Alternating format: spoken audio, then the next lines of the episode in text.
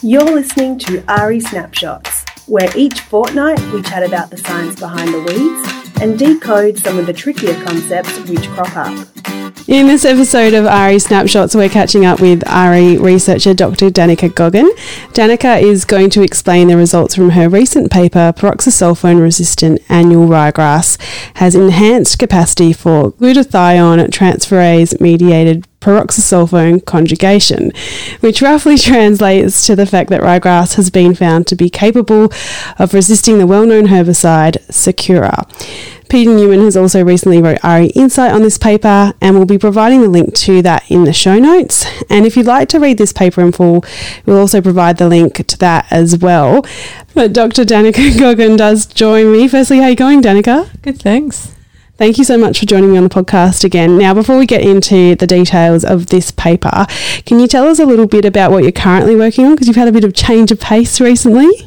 Yes, I've sort of escaped from 2,4-D a bit and I've moved on to some of the pre-emergent herbicides. I'm looking at how plants detoxify those. So cinmethylin, prosulfocarb, bixlozone.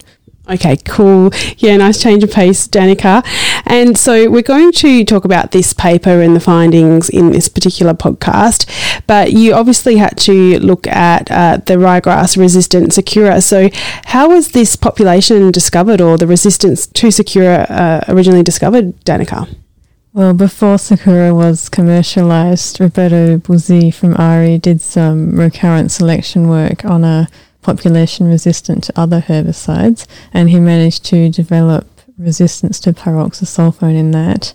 And for this study, we're using a different population that's also been recurrently selected, but there's also been some field evolved populations popping up now in South Australia and WA that have resistance as well.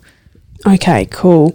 Obviously, you looked at the mechanism that was found to be responsible for this resistance. Could you describe what the mechanism was that you found?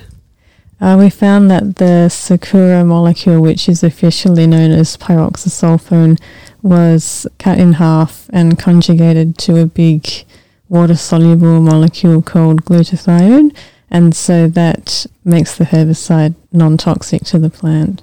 How frustrating. And conjugating, that's a bit of a tricky word. Can you maybe describe what's going on, maybe in a little bit more detail with some terms that might be a bit more easy to understand?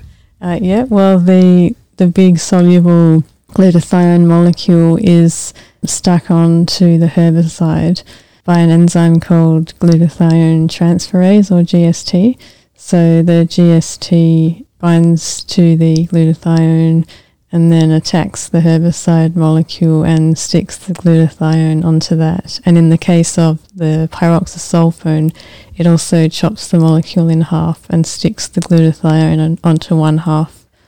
And so both halves are now non toxic. Okay, that makes sense. And if you didn't quite get that, that's what the uh, reverse function of the podcast is. So pause and go back and have a listen again if you didn't quite get that that time.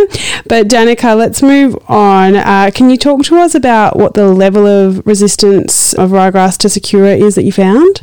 Well, in our recurrently selected population, it was about a fourfold level of resistance. So that's not that high because wheat is about 40 fold compared to our susceptible ryegrass. So the resistant ryegrass isn't too resistant yet, but you know, it may accelerate from there yeah, it's important to be across how uh, it's it's evolving, and you measured various plant parts for GST levels as well. So I'll ask you what you found there, but can you just tell us again? You did mention it earlier, but just give us an overview of GST again, Danica. Um, it's an enzyme or a big family of enzymes, and one of their main functions is to find the uh, any toxic molecules that enter the cell and detoxify them. So they do that by sticking glutathione onto the molecule, which totally changes its chemical properties so it's not toxic anymore. And we had a bit of a chat off mic about what the S and GST stands for because it doesn't quite make sense. Can you just give us that little science factoid as well? Oh, yes. Well, the glutathione transferases used to be called glutathione S transferases. That's where the GST comes from. And the S stands for sulfur. because it usually binds the glutathione via the sulfur molecule in glutathione, but I think they've found that that's not always true, so they changed the name and took out the S. Just a little bit of confusion there, but you explain it very well. And so, going back, circling back to the question, so you did measure various parts of the plant for GST levels. What did you find? I found that the roots contained a lot higher than the shoots, and that was the case for the general overall GST activity as well as the specific pyroxasulfone attacking GST activity.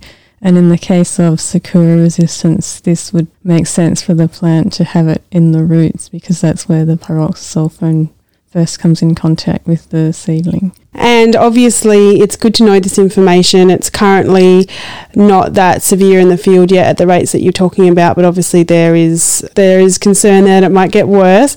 And so, talking about what farmers and agronomists can think about doing in terms of countering this, would herbicide mixes potentially help in this situation? What's your take on it?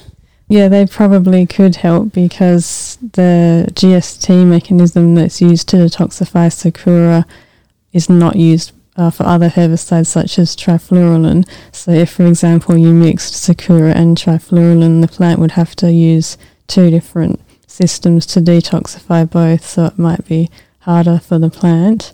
Or you could also try a mixture with another herbicide that is also detoxified by GST so that you can overwhelm the GST system.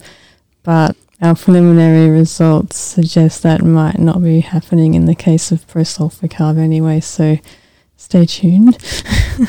okay, awesome. And so when can we anticipate maybe some more results on this, Danica? I'm going to look further at the whether this GST we found in this one population is also regulated in a whole lot of others. So that will be hopefully early next year sometime. Excellent. Well, we'll keep people in the loop uh, on the podcast and through ARI Insight, but thank you so much for explaining this paper for us today. No worries.